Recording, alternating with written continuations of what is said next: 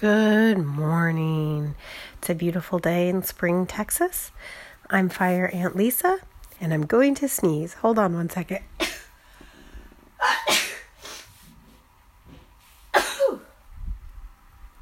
I am sorry about... Oh! Oh my goodness. I am sorry.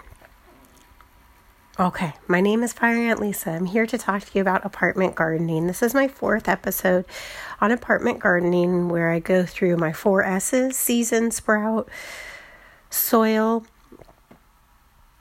and spot. Season, sprout, soil, and spot, and how you might interpret those important factors for gardening if you live in an apartment.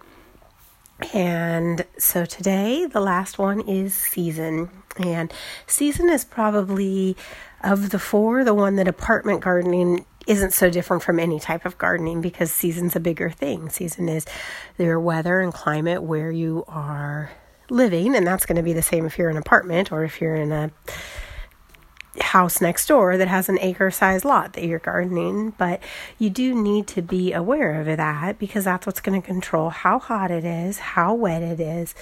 And those are the temperature and moisture are the factors that determine which types of plants are going to thrive in any kind of space. So when you're in an apartment and you're thinking about starting your garden, you want to pay attention to what's the season generally. Is it the summer? Is it the winter? Is it the fall? Is it the spring? And then also, where do you live? Do you live in the north? Do you live in the south? Do you live in the mountains? Do you live by the sea?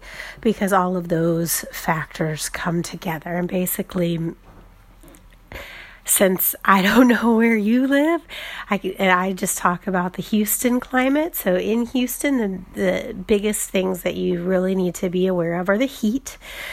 It's too hot for a lot of the plants um, that are sort of used to in our general American culture, that you think of growing, like peas and carrots and tomatoes.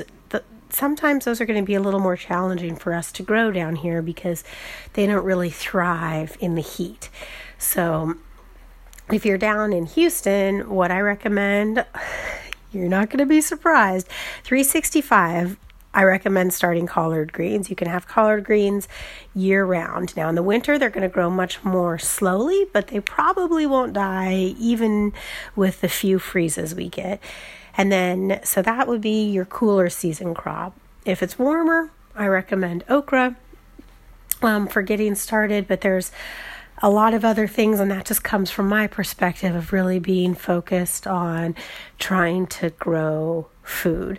But if you are struggling with some of the other portions, like not having access to soil or having way too much sun or no sun at all, I would start with collard greens and then kind of investigate and go a little bit further with that, because I think that that collard greens are one really resilient plant that you can start almost anywhere in any season. All right. Thank you so much for listening. I really appreciate it. Have a great day.